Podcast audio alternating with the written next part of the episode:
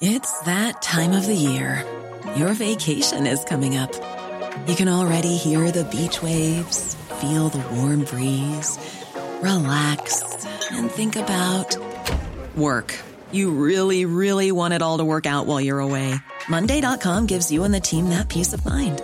When all work is on one platform and everyone's in sync, things just flow wherever you are. Tap the banner to go to Monday.com. Millions of people have lost weight with personalized plans from Noom, like Evan, who can't stand salads and still lost 50 pounds. Salads, generally, for most people, are the easy button, right? For me, that wasn't an option. I never really was a salad guy. That's just not who I am. But Noom worked for me. Get your personalized plan today at Noom.com. Real Noom user compensated to provide their story. In four weeks, the typical Noom user can expect to lose one to two pounds per week. Individual results may vary. Hi everyone, Gwen Macsai here. If you're hearing my voice, it's because you're listening to the Third Coast podcast. If you're listening to the Third Coast podcast, you know what a value it is, since, in fact, it's free. We give you 52 podcasts a year, rain or shine, because nothing will stop us from sharing amazing, creative, gripping stories with you. Radio that you can't find anywhere else unless you live everywhere else. How do we make it happen? As an independent arts organization, we do it with your support. So please make a year end, and may I add, tax deductible donation to keep the Third Coast podcast coming to you week in and week out. $25 or $2500 We'd love your help to end this year in the black and start next year's exciting lineup of events with a bang. You can donate at our website, thirdcoastfestival.org. And thanks.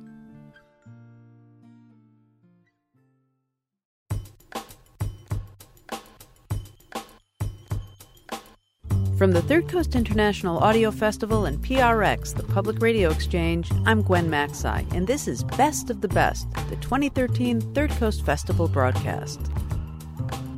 I'm not saying it's okay to be in the game. I'm not saying I approve of it, I agree with it, you know, but this ain't a fairy tale. Was it real? That's what you want to know, isn't it? you know, I drive my grandsons crazy because they can't bear me not telling them. Today, we bring you the best audio documentaries of the year, winners of our 13th annual Richard H. Driehaus Foundation competition.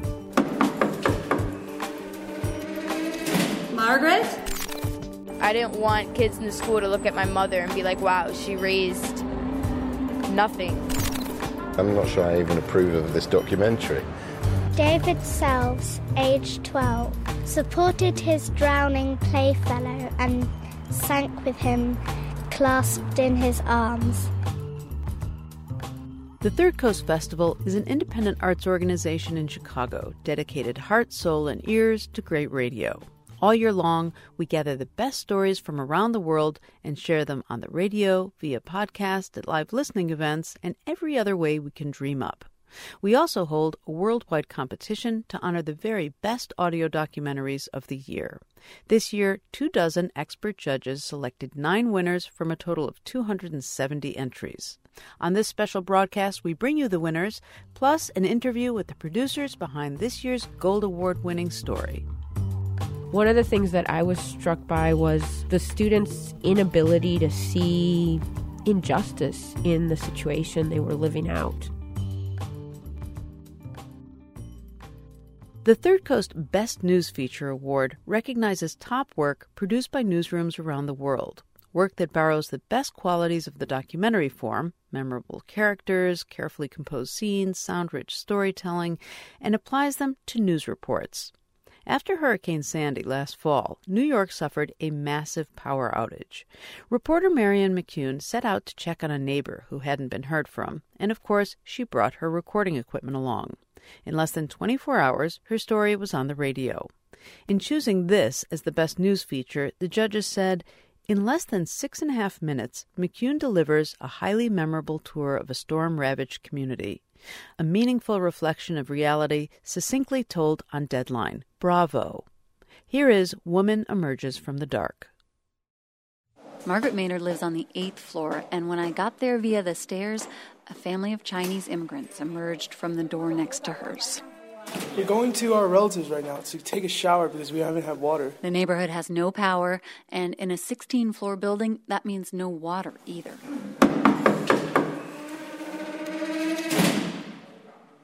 Margaret? I explained to Mrs. Maynard that a friend of a friend of her nephew's in the British West Indies had sent an email saying they couldn't reach her and could someone check in. Okay, so far. Only no, no water, no. Do you want to call your relatives on my phone?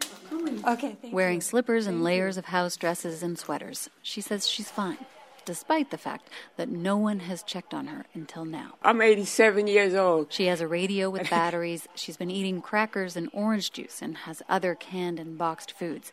But she's wondering what happened to the ham she thought was in her fridge. Let me get a phone book. When the power went out Monday, so did her phone. Since then, she's talked to no one.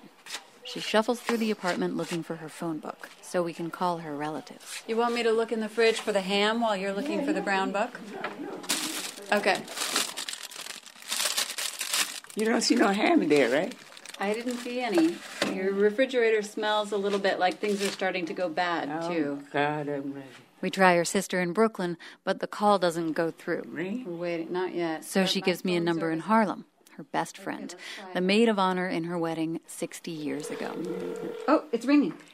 Hello? Doris! Yes. Um, uh, there's a reporter from the news helping me out here. Bernice was trying to get you. They, they can't get me because I, I don't have no phone, no light, no nothing. So what you want to do now? What I can't do, can't do nothing. The two start to go back and forth, arguing about whether Mrs. Maynard should leave. I can't come down the steps because all the lights are out and whatnot. What am I going to do?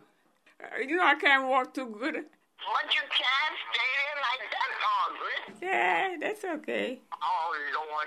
I don't want to go to no shelter. Listen, stop being hard-headed. I ain't hard-headed. She says she's fine on water, fine on food. The only thing she's worried about is figuring out a way to flush the toilet. I go to flush it. I don't want it to flow, overflow now, so that'd be another mess. That would be another another mess. mess. I, I'm not complaining. Some people worse off than I, you know. I say goodbye, thinking I'll go to the senior center to see what they can do. The stairway going down is black. You see nothing if you don't have a light, and the people going down ahead of me don't. Everything okay? No, because we don't have no light. Do you, I have my phone for a flashlight. I can come down with you guys. Okay, can you come in, uh, in Yeah. front of us? Yeah. Thank you. Thank No you. problem. I lead them down a floor before my light goes out. Uh oh, my phone just died. Just Okay. hold on, please. Hold Yeah, on. yeah, yeah. Then another light appears below us. All right, thank you. All right. Somebody's lighting up the stairs for us with a light. They, lighter. they selling three dollar flashlights up the block somewhere. All right. How are you guys doing? Bad. Is everybody doing bad over here? And they, it should have been an emergency water truck over here. They didn't see if we had food or anything. You know, the supermarkets don't even really want to sell anything. They open, but if you don't have cash, you you you messed up. You know, everybody in these projects they take EBT. You know, food stamps. Yeah, food stamps, and you know. Jesse Kent and Michael Dave hold the mayor accountable. Dave wants to make sure his complaints don't affect the election. Then they're gonna blame this on Obama. Obama ain't do this. Obama ain't do this. Obama ain't do this. Let's see, is this the exit? Once outside, Candy Silva explains she and her son just moved here from a homeless shelter in the Bronx. This is her first day out since the storm, and she knows nothing about the extent of the power outage. Where is the light? Is it the whole city? Or the whole, what is it? I tell her Upper Manhattan and much of the city have electricity. Electricity. Really? We have to get a cab so it could take us to the bank and then we get some money. This is really frustrating. This is really bad. I'm so scared. And we just moved here a week ago. I gotta go now. Across the street, there's free water. All right, I'm walking up to a fire hydrant, and people are filling jars and all kinds of bottles with water from the hydrant. We need to flush those toilets. Carmen Cortez says she won't let bacteria grow in hers. It's about survival. Any empty bottle we can find, we're just filling it up because there's no water in any of the apartments. Lydia Ortiz is heading out of town today after several days volunteering at a shelter she says was pretty sad, despite the best efforts of its staff. A lot of seniors alone, scared, hungry. Further down the block is the senior center, which is closed. But it's run by Henry Street Settlement, and across the street, employees are giving out meals. We're giving out lunches. At the settlement's headquarters, they're working their gas stove. Dozens of hamburgers and hot dogs are on the grill. Corn on the cob. Henry Street delivers to the homes of senior citizens even when there's no hurricane. This is David Garza. But this week, the group's executive director says they're also trying to get to people who just can't come down the stairs. Some of our drivers are coming back reporting that when they deliver boxes either to a high up floor to a, uh, particular destinations that our seniors are literally crying, not only because they were remembered in the storm, but just to have that contact with the driver. I tell him about Margaret Maynard on the eighth floor of LaGuardia houses, and he says he'll get someone there. But later in the day, I learn she's all taken care of. Doris George, the maid of honor, called Mrs. Maynard's sister. Her sister mobilized her own son, and Mrs. Maynard is now safely with him in Queens, like it or not. Woman Emerges from the Dark was produced by Marianne McCune and edited by Karen Frillmann for WNYC in New York. Marianne just moved to San Francisco, where she's working for NPR's Planet Money, bracing herself for earthquakes instead of hurricanes, and still missing New York.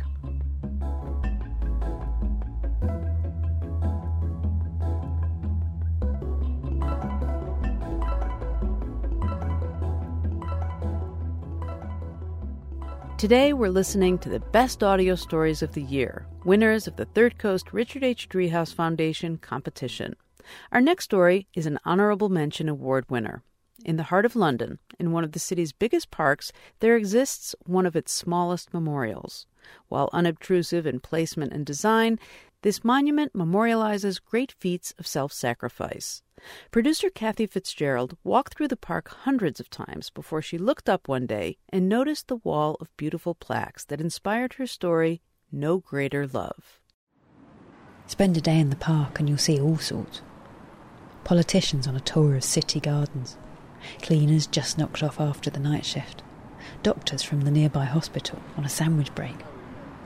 But sooner or later, if you stay long enough, you'll have the memorial and its ghosts all to yourself. You wouldn't want this to be a major part of the tourist trail.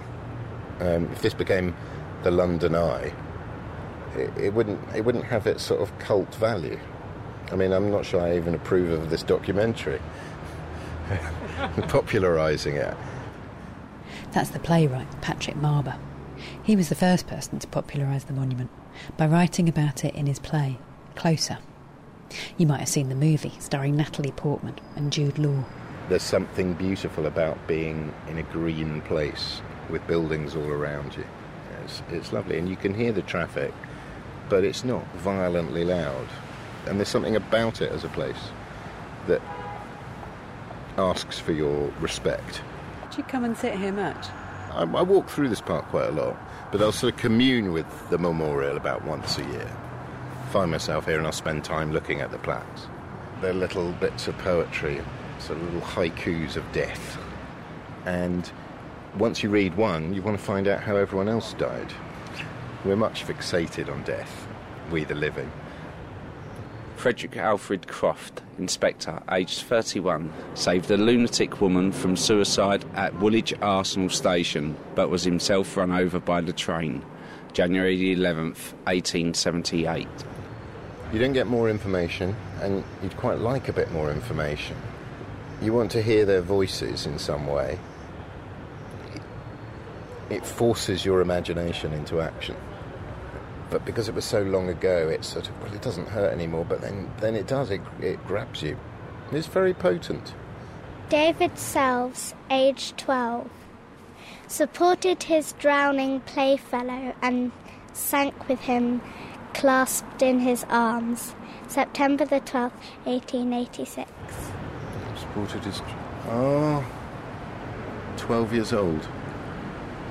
Supported his drowning playfellow and sank with him clasped in his arms. That's, that kills me. It forces you to celebrate that you are living and to feel this whimper. Much more humanizing than a load of names or a statue of a great man. It's the narrative, and it draws us in, and it makes us go, oh, But re- and it makes you sort of go, oh, life. The man responsible for these odd, beautiful plaques was the 19th century artist George Frederick Watts. The son of a piano maker, Watts didn't hold much with the pomp and circumstance of the Victorian era. He turned down a baronetcy twice. Memorials usually commemorate soldiers or politicians, but Watts wanted to celebrate the acts of courage that history usually overlooks. Yes, that's right, ladies and gentlemen. In 1887, he wrote to the editor of the Times newspaper Sir, the history of Her Majesty's reign would gain a lustre were the nation to erect a monument, say, here in London, to record the names of these likely to be forgotten heroes. Thirteen years and a lot of his own money later, the memorial of heroic self sacrifice was unveiled. Watts had been collecting newspaper articles about the heroism of the lower classes for years nursemaids, labourers, signalmen. Now he could tell their stories. The material prosperity of a nation is not an abiding possession. The deeds of its people are. First day in London, and we decided to use the tube. what a performance! We got to where we were supposed to get. Now it's, the trouble is getting back, and we struck this place. It's absolutely gorgeous, and I don't think I'll ever forget it. I love Ernest Benning. He was aged 22. He was a compositor, upset from a boat one dark night off Pimlico Pier. Pimlico. Grasped an oar with one hand, supporting a woman with the other. He sank as she was rescued, August the 25th, 1883. Where are you from in New Zealand? Uh, Christchurch. We've just had two horrific earthquakes, three actually. 190 people died. The heroics of people. And the police and that were telling them, don't go in there, and they just says, we are, and they did. And there were all colours of people, creeds of people, all ages of people, shot into the earthquake, damaged buildings, and pulled people out. All they can think of is that other person.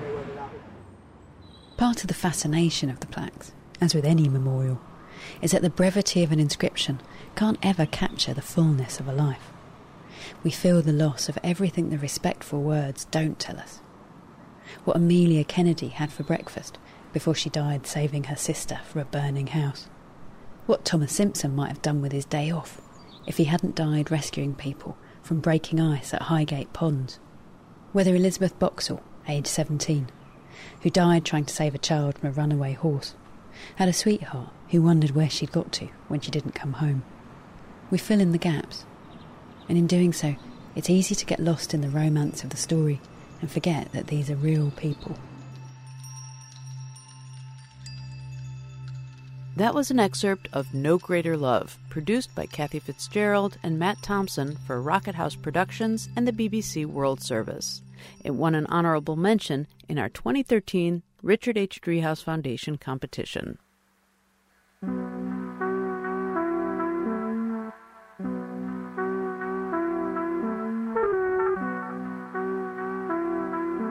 You're listening to Best of the Best, the 2013 Third Coast Festival broadcast. I'm Gwen Macsai. The Third Coast International Audio Festival is an independent arts organization in Chicago.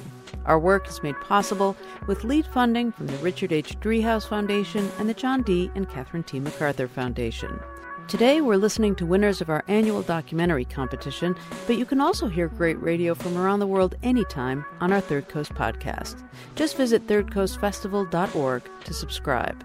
Coming up next, one teenager with a strong voice speaks out against a troubling trend on the internet. There's this photo on Facebook of this girl. She's laying down on her bed.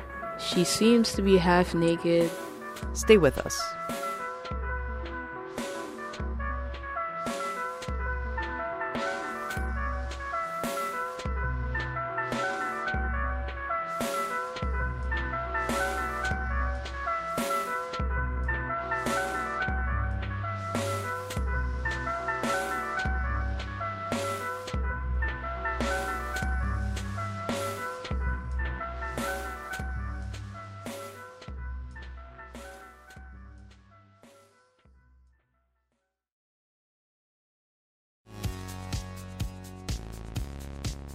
Welcome back to Best of the Best from the Third Coast International Audio Festival and PRX, the Public Radio Exchange. I'm Gwen Macsai.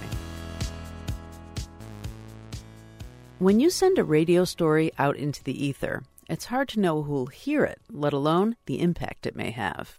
Some stories can, quite literally, through their depth, their breadth, change lives. Third Coast recognizes these powerful stories with our Radio Impact Award. This year's goes to WNYC rookie reporter Temitayo Fagbenle and producer Courtney Stein.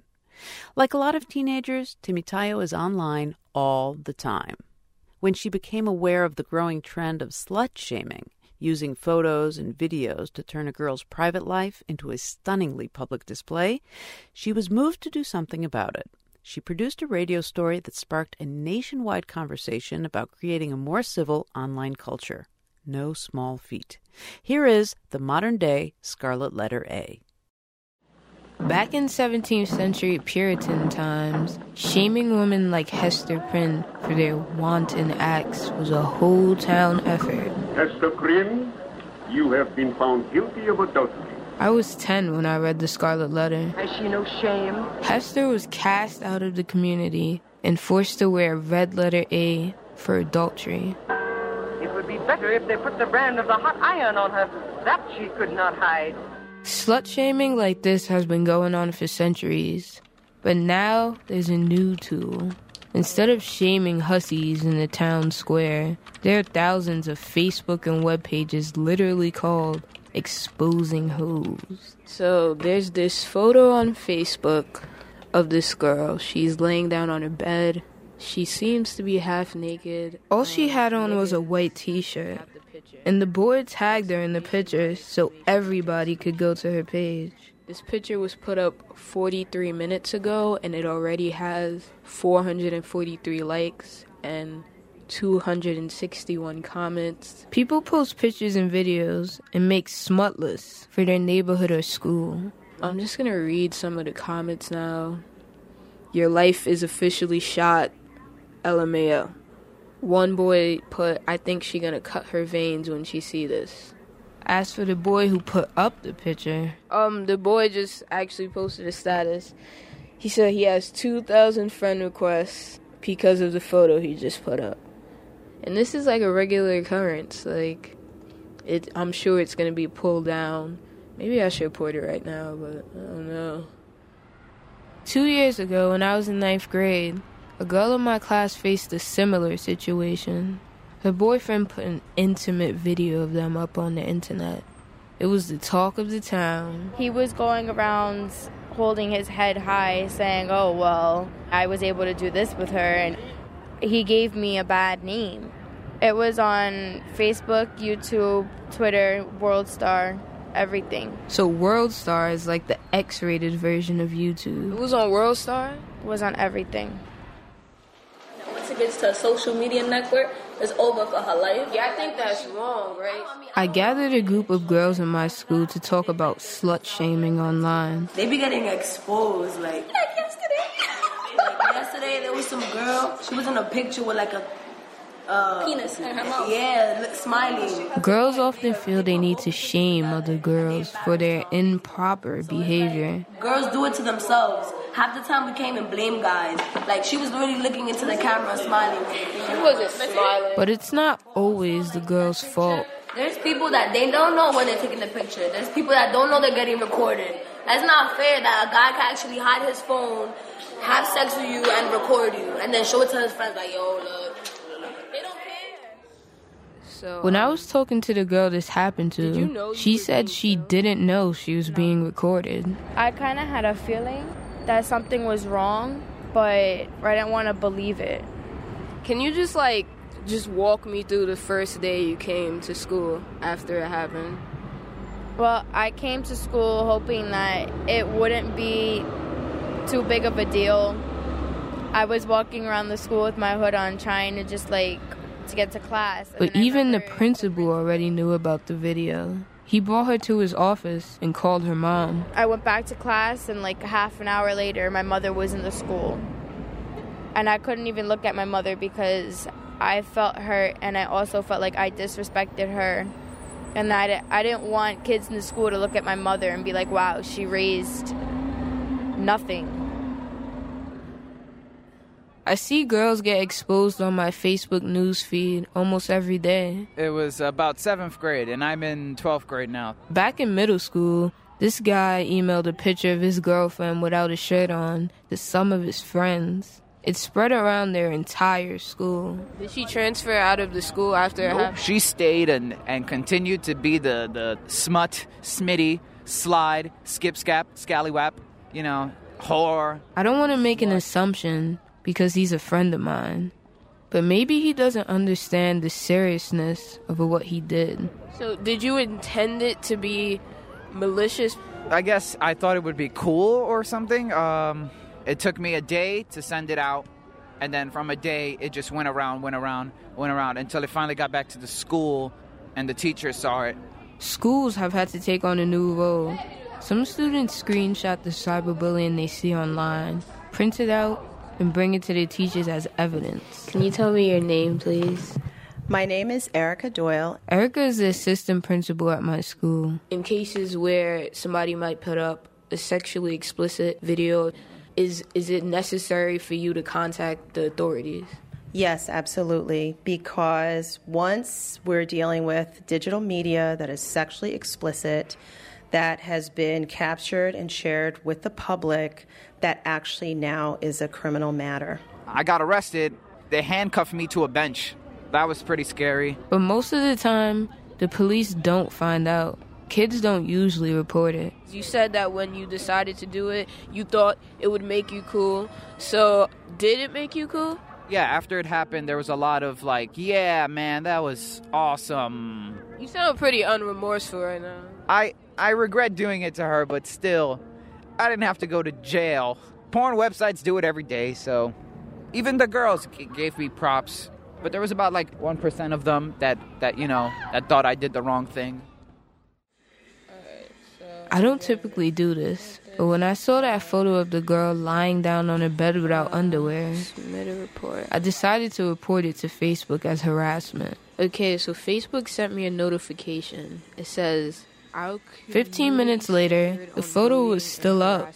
Facebook said that it didn't violate their community standards. But their community standards state a strict policy against any explicitly sexual content where a minor is involved. It now has 500 likes. So then I reported it as pornographic content.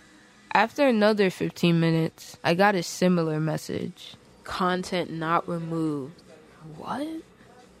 Why is the content not removed? I talked to a Facebook spokesperson. She said she can't talk about specific cases, and she refused to go on record about anything to do with the issue. Don't know what to do, and the photo's still gonna be up there.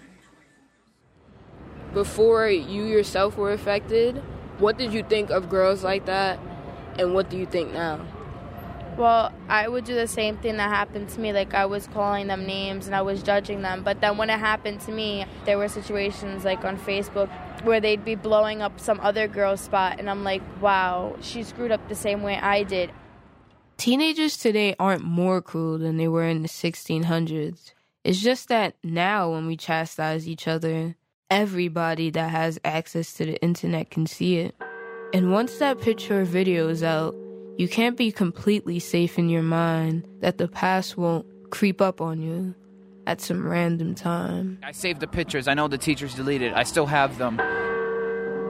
This is the new Scarlet Letter. It is now ordered that you shall wear upon your bosom for the rest of your natural life the scarlet letter A.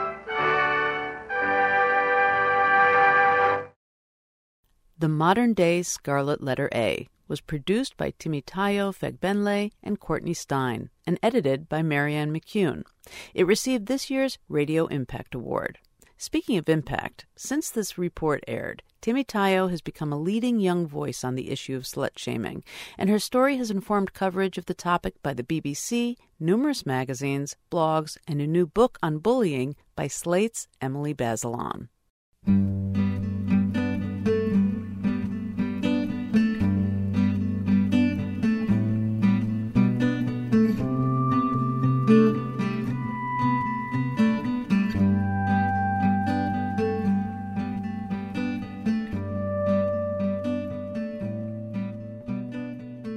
We've come to our Director's Choice Award.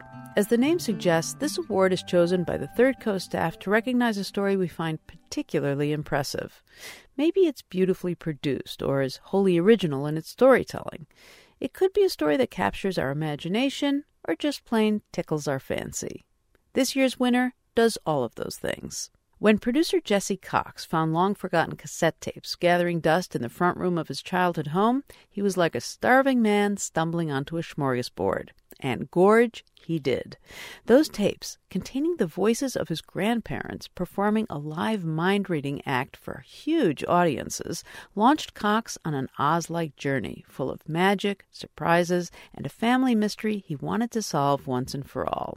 Here's an excerpt from the 2013 Third Coast Director's Choice Award winner, Keep Them Guessing. Good evening to you all, both at home and here in the number one Piccadilly studio, right in the middle of the West End of London. When I first heard these recordings, I remember being fascinated by the sounds of my grandparents' voices. Just hearing them on these old tapes was pretty great. But I was completely captivated by what they were doing on the radio, because their program on the BBC was a mind reading show this is the voice of my grandfather Sid. A large envelope will be taken down into the uh, studio audience. Each show was made up of a series of mind reading demonstrations. My grandfather is preparing for one now. It's all live, which is important. And he's asking the audience to place items in an envelope, which he'll then try to transmit to my grandma in a moment.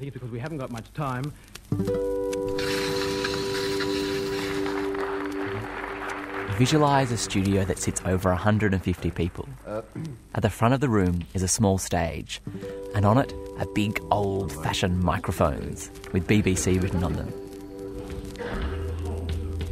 This is where my grandfather stands. He has a blackboard to one side of him, and he's joined on the stage by judges. These are famous people. I'm delighted to be here, and I can't wait for it to begin, so I'm just going to sit down. Their role is to be your eyes, and make sure nothing dodgy happens. This will fox him. Meanwhile, my grandma is somewhere outside of the studio, in a taxi or a diving bell, once even the Tower of London. And in this tape, she's in an aeroplane flying around Bristol. Well, hello from a Boeing Stratocruiser uh, high above England in a somewhat bumpy circuit. This is the BBC announcer. We are here, a lot of press men, and we're under the heat of uh, movie reel cameras, and uh, there, I need hardly say stewards and stewardesses going about their deft and courteous business. I'm moving even further away from Lesley Piddington, and here is Jean Gordon, a stewardess. What did you do to Mrs. Piddington a few minutes ago? I searched her very thoroughly in spite of the cold. I made her take off everything. I looked in the padding of her jacket. I looked in her boots. I even looked in her mouth and her hair. And now I have her handbag, so I think you can be sure she's nothing hidden away anywhere on her person. Well, here we are still rocking about, and uh, back to you, Sydney, in Piccadilly. Once they've done all of this, it's time to transmit what's been collected from the studio audience to my grandma in the aeroplane. Before you discount all of this as an elaborate hoax, you need to know that Lesley is surrounded by journalists. She doesn't have access to any headphones or any radio signal, and you never hear the correct answer until after Lesley has telepathically received the items. Something about food. It's um, a ration book. Some of the things have been cut out. If you concentrate on on the rations that have been left in, milk, eggs, cheese, meat. That's all, I think. And that's verified by someone in the audience. One definitely was the Ministry of Food, the uh, ration card, exactly as she said, and I really must meet Mrs. Piddington. when I was 14, RN's Hindsight made a program about my grandparents. We all went up to my grandma's place to listen around the radio. In today's program, we go back to the years after World War II and to the period which has become known as the Golden Age of Radio. This feature uncovers the forgotten story of the darlings of Australian and British radio in the post war years. We present The Piddingtons.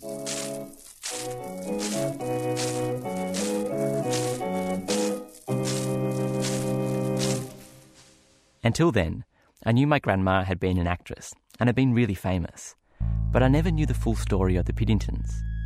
That was when I started asking my grandma about it. I'd really forgotten an awful lot about most of it. I'd put it so much behind me that I'd really, truly forgotten. Would you concentrate on the last part? And as Lesley remembered, she started telling us the stories too about Sid developing the show in Changi Prison, the story of my grandfather wooing my grandma on Bondi Beach while they practiced, and how, five years later, they followed a dream and sailed to London. It's almost as good as being on Bondi Beach. Have you ever been there? I'm afraid I've never been, although it sounds very enticing. It's all coming back more and more and more, and even now, each day, strange things are popping into my mind which were obviously always there, but they've been buried, and now they're coming out. It's most odd.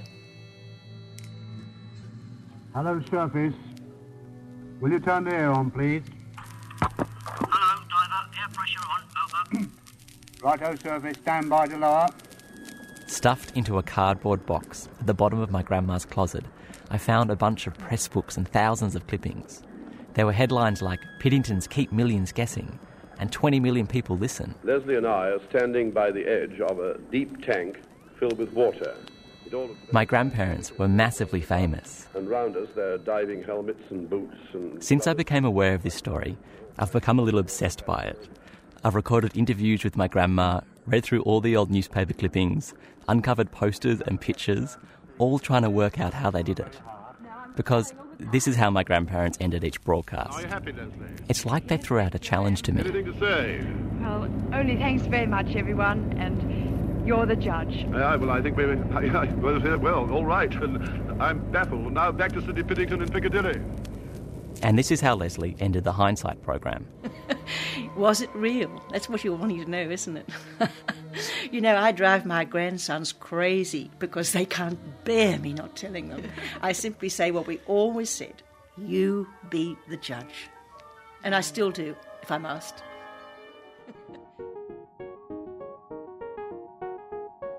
Keep them guessing.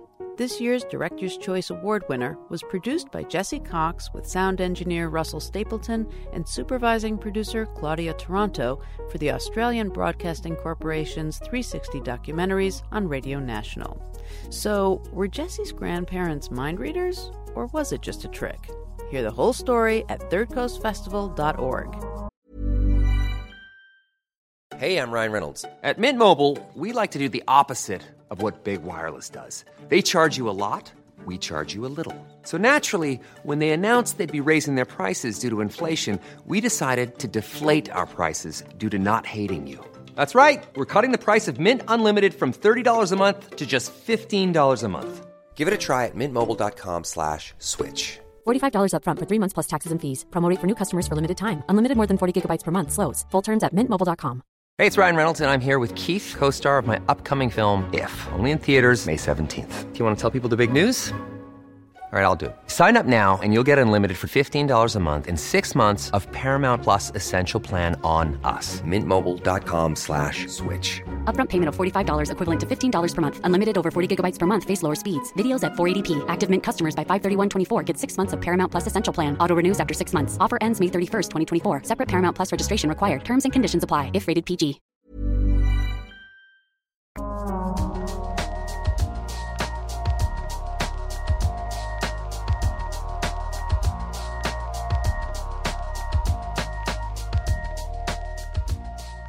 You're listening to Best of the Best, the 2013 Third Coast Festival broadcast. I'm Gwen Macsai. The Third Coast International Audio Festival is an independent arts organization in Chicago. Our work is made possible with lead funding from the Richard H. Driehaus Foundation and the John D. and Catherine T. MacArthur Foundation. Today, we're listening to winners of our annual documentary competition, but you can also hear great radio from around the world anytime on our podcast. Subscribe at thirdcoastfestival.org. Coming up next, the Third Coast Festival Gold Award. If you live here, you part of them. You know, you live on that block or you live in that area, you one of them. Stay tuned.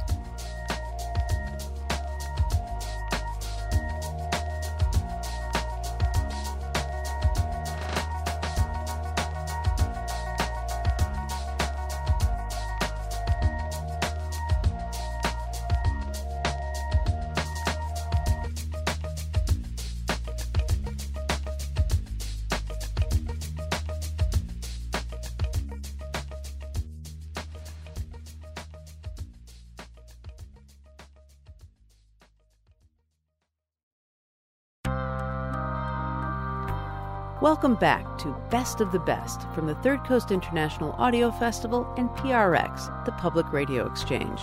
I'm Gwen Macsai. And now it's time for the 2013 Third Coast Gold Award winner. The story begins on the first day of school at Harper High on the south side of Chicago. Principal Leonetta Sanders is leading an assembly, welcoming her students to a new year with enthusiasm tempered by caution and grief. This American Life's Ira Glass speaks after Principal Sanders. Last year was a difficult year for most of us, for all of us in the Harper community.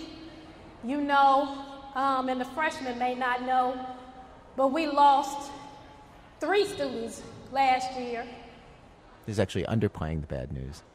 Last year, 21 kids, current and recent Harper students, were wounded by gunshots. Five recent students died. And that is all on top of the three current students that Ms. Sanders mentioned. Total 29 shot, eight of them dead. Well, we know that their spirits are with us. So at this time, I'm just going to ask that we take about 20, 30 seconds just for a moment of silence for Marcus Nunn, Cedric Bell, and Shakaki Asphy right now. Watching this, it's hard not to think that if you grafted these facts onto another high school, in a wealthier place, maybe a suburb, dozens of students shot, three of them killed. In other places, that would be national news, right? We would all know the name of that school.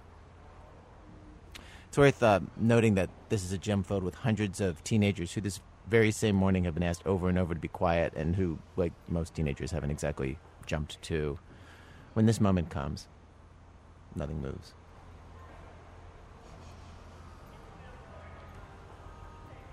Praise God. And then high school resumes. At this time, again, for the freshmen. During this school year, three reporters, Ben Calhoun, Alex Kotlowitz, and Linda Lutton, spent five months immersed in the school with virtually unlimited access as the administration tried to deal with the trauma of past violence and prevent future shootings. Here's an excerpt from the 2013 Third Coast Gold Award winner, a two hour documentary from This American Life called simply Harper High School. Two weeks after that first day assembly, Assistant Principal Chad Adams is in the hallways. He spots a sophomore, a new kid, a transfer student named Jordan.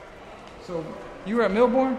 Did you know, um, uh, Mr. Adams tells Jordan he needs to talk to him in his office. There have been changes in his schedule, he says. Though this is just a ploy, they go to his office, and Mr. Adams gets to the real purpose. He asks Jordan where he lives. Uh, 69th and Loomis. 69th and Loomis? Yeah. So. That way. Who's on that block? Like, what you mean? You know. Who's on that block? Who runs that block? What Mr. Adams is trying to figure out is what gang Jordan is affiliated with, and what gangs he might potentially have conflicts with here at Harper.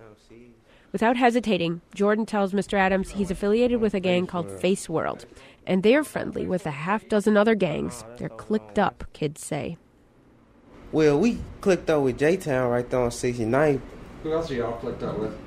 Uh, Hoodville, Low Block, Hit Squad, COP. Uh, we got a lot. A lot of people want to get into it with us, though. I ain't gonna lie. I know. Your, your, your, your name was hot last spring. What was going on last spring? It's a war zone around there.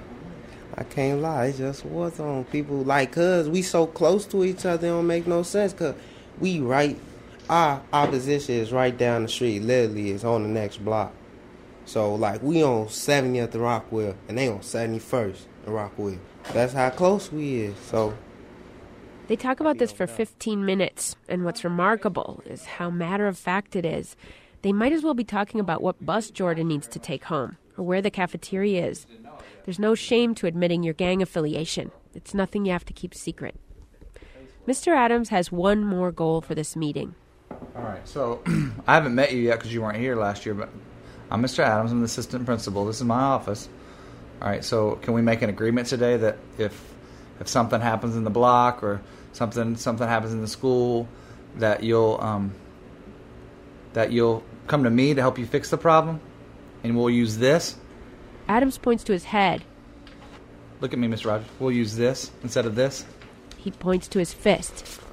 Can we make an agreement? See, I make an agreement like if something happened in school, like if something happened in school, I'll probably come to you and tell you like what's going down. But outside, it's a whole different story. And I'm not saying that I'm going to be able to help you with your problems outside the school. I'm just saying if something happens on the block that might lead back into the building, that you'll come to me so we can fix it here, so you don't have to worry about it here. Uh, I'll try to keep my word on. I'll try to make keep that agreement, but it's probably gonna be hard though. You know, and that's okay. I know it's going to be hard. It's not an easy agreement. If it's if it's with if it's if I get to a problem with that Baco, if I get to a problem with one of Baco hood people in this school, I ain't even gonna lie. I'm probably not even gonna come to you. I'm probably just gonna do it right there because the problem escalated. Cause ain't no talking with them.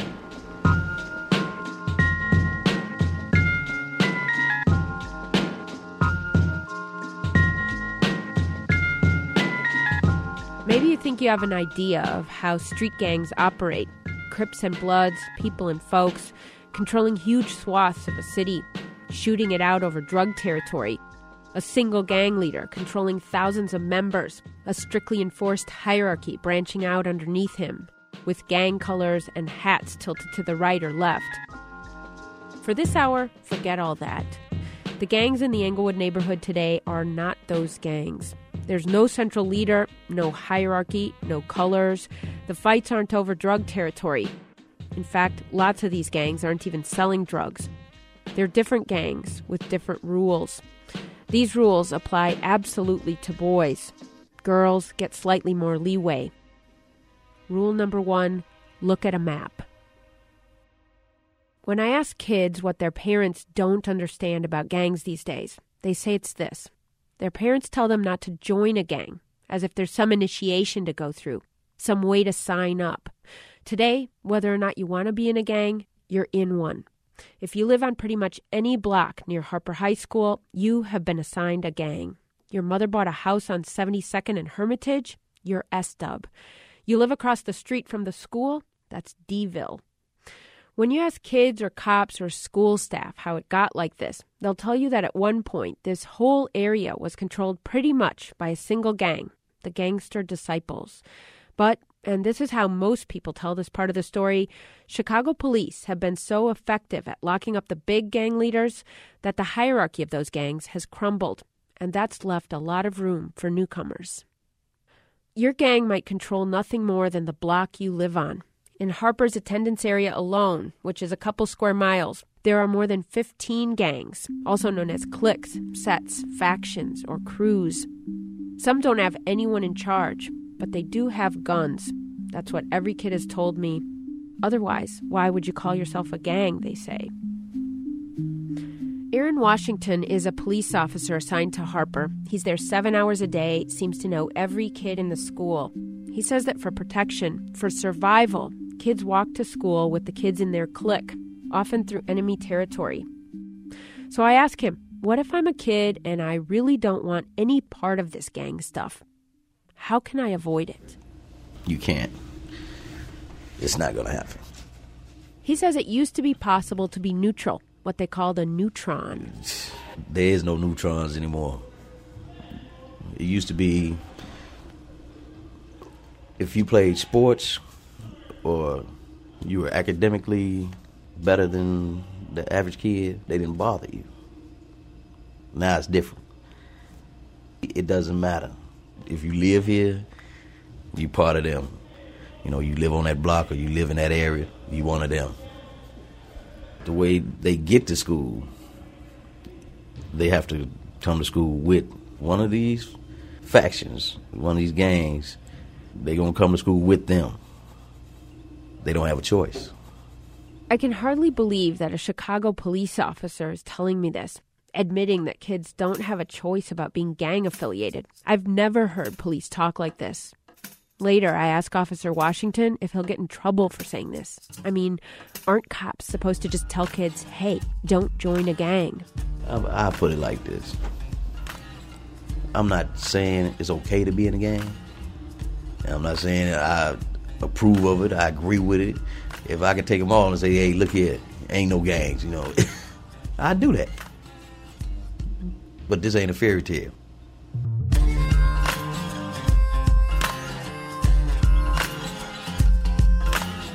And this is the point. Gangs aren't the bad kids in the corner here. They're the defining social structure in the school. It's who you sit with at lunch, the kids you say hi to in the hallway. It's the water everybody swims in. Assistant Principal Adams guesses that fewer than 10% of Harper students are actually gangbanging. That is, active on the block, involved in crime. He thinks all the rest of the kids in the school are just caught up by where they live. Okay, so rule number one is know your geography. Rule number two never walk by yourself. One day at dismissal, I thought I saw a freshman walking home alone. I, I stopped you because you're walking by yourself. But I was wrong. You're walking with them? Larnell pointed over his shoulder at a couple of girls about 15 feet back. So you're actually walking with the girls back there? Yeah, I always walk with people.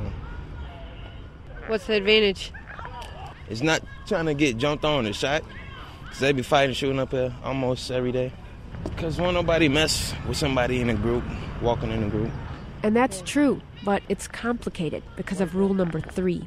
Rule number three never walk with someone else. See, walking in a group can send its own message. If you're with a group of boys in Englewood, on your porch, walking home from school, you're highlighting your affiliation, which makes you more of a target. It's a huge catch 22 for kids in this neighborhood. If you walk alone, you risk being jumped. If you walk with someone else, you risk being labeled as a gang member and being shot. Rule number four don't use the sidewalk. Every day at dismissal, kids drift out of Harper High School and walk along Wood Street, actually, right down the middle of Wood Street. It's a strange scene. Cars drive slowly, waiting for students to move out of the way. One teacher told me that when she first arrived at Harper, she thought this was just plain hooliganism, the teenagers taking over.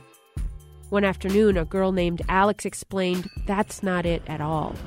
We feel safer like this. For some reason, we just feel safe like that. We never like to walk past the trees and stuff. It's too much stuff going on. Too much stuff going on is shorthand here for the shootings, the fights, the craziness. It's better to walk down the middle of the street where you can keep a broad view of things and where you have a few more seconds to run if you need to. Rule number five if they shoot, don't run. 12th grader Antorio is on the Harper High School football team. In fact, he's one of the best running backs in the entire city of Chicago. On the field, he zips around linemen like they're not even there, cutting and weaving and then racing for the end zone. Those are skills he purposefully ignores when shot at. I fall to the ground. That's your strategy? Yeah. Because if you run, you probably get shot in the back or something like that. So I just fall to the ground. Most people like shoot from like, say if we like in front of my house, shoot from the corner. Or do a drive by the car or something, I just fall to the ground. Okay, by now you may be wondering if these gangs aren't fighting over drug territory, what are the shootings about? That brings us to rule number six.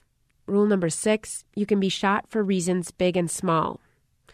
If you ask the police or school officials or kids what the shootings are about, they'll mention girls, money owed. There was a paintball incident that led to real guns going off. Petty stuff, like losing a fist fight, he said, she said arguments. Often they'll tell you a shooting is over nothing. Retaliation for earlier shootings is a big reason for getting shot. Shootings can ping pong back and forth between rival gangs for years. Of course, you can also be shot for walking off your block. And finally, rule number seven never go outside. When I asked kids for advice about staying alive in this neighborhood, they told me the best advice was to stay away from your block as long as possible, every day. Get involved in something at school so you can stay as late as they let you. When you do go home, don't leave the house. Don't even go on the porch. If you want to see the lengths you have to go to to not be part of the gang, you should meet a senior named Deontay. Being anti gang is Deontay's entire identity. He's an outspoken Christian. He holds Bible study in his living room. Other kids come to him for advice, a role he wholly embraces. He's poised to be the valedictorian. When you talk to Deontay, you get a sense of what it takes to stay away from the gangs. Do you ever go out, like, just around the neighborhood? Oh, no. No, not at all. And in a way, that can be bad as well, because that's when depression is easy to set in. That took a hold on me because I've been in the house for about three years. I've been staying in the house a lot. Do you feel lonely? I'm at times, times I feel lonely. At times I would want to have some friends because I'm not not really friends with anybody. If you think about high school, how important friends are during that time, imagine going through that with your whole goal being to avoid your school's social structure completely for four years. It's an incredibly high price to steer clear of the violence. It's a price most teenagers anywhere would find almost impossible to pay.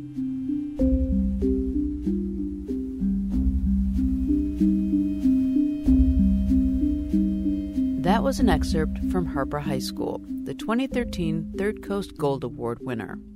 After this show aired, Harper received a lot of attention. $250,000 in donations poured in. Michelle Obama visited the school, and two dozen Harper students traveled to Washington, D.C. to meet the president. But despite all the publicity, Harper is still struggling. Here are reporters Alex Kotlowitz and Linda Lutton. There's probably many, many principals and schools still dealing with these issues uh, among their students and staff in a really bare, a, bo- bare bone way. I think, yeah. Right. No, in fact, because of loss of funds, I mean, Harper lost one of its social workers. It's lost its school psychiatrist. Um, its remaining social worker is down to part time. I mean, for me, it's just it's criminal. I mean, given what they're up against, and they had another student who was killed this summer. One of the things that I was struck by was the students' inability to see injustice in the situation they were living out. Lots of kids saw it as, had come to see it as so normal. No, I think you're right. There was a lot of anger in that building among the kids, but it wasn't anger about their situations. It was anger that was directed mostly at each other. You know, this is one of the most segregated communities in the country, and it's troubling to go to a place that's so completely isolated and so hard hit by poverty and segregation and not find young people challenging that. I will say the other thing that we didn't, you know, talk about just the response of the school to the piece. I mean, they've they just were thrilled. I, I was just back in the school the other day, and you know, kids were coming up. I had one of the football players come up and says, "Where's Linda?" You know, they just they. I think they they miss. I know I miss them, and I think they miss us. One of the teachers came up to me after the first hour aired. She said, This whole time, this whole first semester, I have avoided all three of you. She said she didn't want, you know, her school to be misrepresented. She didn't want kids to be exploited, is the way she put it. Um, and she just said, Thank you. Thank you for, you know, depicting our school the way it really is. And she said, I had a number of people tell me, my spouse finally understands where I go to work like they finally understand, they finally get what it's like where I work. Linda Lutton and Alex Kotlowitz, who, along with co producers Ben Calhoun and Robyn Semien and editors Ira Glass and Julie Snyder, produced This American Life's Harper High School, winner of the 2013 Third Coast Richard H. Driehaus Foundation Gold Award. To hear a longer version of our interview with Linda and Alex, visit thirdcoastfestival.org. All the time, all over the globe, people with talent and moxie are picking up their microphones, recording extraordinary things, and creating unforgettable stories that deepen our understanding of the world. At the Third Coast Festival, we think this is something to stand up and applaud. I'm Gwen Macsai. Thanks for listening to our broadcast of this year's best. The program was produced by Katie Mingle with assistance from Maya Goldberg Safer and distributed by PRX, the Public Radio Exchange. The executive producer of the Third Coast Festival is Johanna Zorn. The artistic director is Julie Shapiro. Support for Best of the Best comes from Busy Beaver Button Company, offering custom buttons, magnets, and bottle openers. All products proudly made in Chicago. More information is available at busybeaver.net. The Third Coast International Audio Festival is made possible with lead funding from the Richard H. Driehaus Foundation and the John D. and Catherine T. MacArthur Foundation. Additional support is provided by the Agudino Foundation, the Menaki Foundation, and the National Endowment for the Arts. The Third Coast International Audio Festival is supported in part by a grant from the Illinois Arts Council, a state agency. Special thanks to our many individual contributors from Chicago and around the world. The Third Coast Festival was founded in 2000 by WBEZ Chicago. You've been listening to the Third Coast podcast. Stay connected with us through Facebook and Twitter or by signing up for our email list at thirdcoastfestival.org. If you like what you heard today, consider writing us a review on iTunes or sending us a few bucks. As always, thanks for listening.